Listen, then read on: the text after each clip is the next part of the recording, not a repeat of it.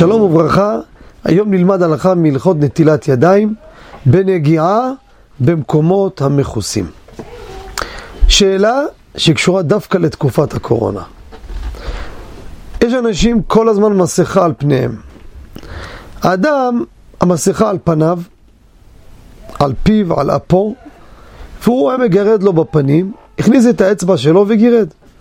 ובחום, כל החלק התחתון של הפנים שהמסכה שם מלא בזיעה. האם צריך ליטול ידיו או לא? שהרי אדם נוגע בשיער ראשו איפה שהזיעה, או במקומות גופו מכוסים, הוא צריך ליטול ידיים.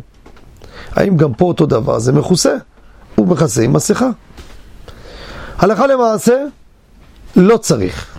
סיבה אחת, שולחן ערוך כותב, כל זיעה היא סם המוות, רעל, חוץ מזיעת הפנים. נתנו סימן לדבר, בזיעת אפיך תאכל לחם. זיעת הפנים ברכה, אם זה האדם בזיעה הזאת מביא לחם לבית. אז בפנים אין בעיה. בנוסף, מלמולי זיעה, מה זה מלמולי זיעה? זיעה שיש לה כבר חתיכות כאלו קטנות. ממש אתה מרגיש גושים כאלו, זו זיעה שמחייבת נטילת ידיים במקום שנגע בזיעה. אבל זיעה בפנים אין את המצב הזה, ופעמים רבות גם שהרבה פעמים אדם מרים את המסכה, מוריד אותה, מציא, מחזיר, אז זה גם לא נקרא מקומות המכוסים.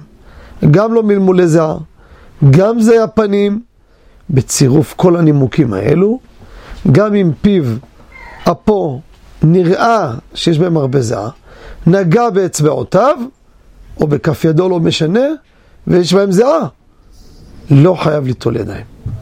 למה? מהסיבות שאמרנו, זה גם הפנים, אין פה מלמול לזיעה, וגם המקום הזה מגולה מכוסה. כמו שאדם בקיץ, הפנים שלו בחום מלא זיעה, אבל הם מגולים לא מכוסים. נגע בפנים, לא צריך ליטול ידיים. זיעת הפנים זה דין אחר, גם בזה אותו דבר.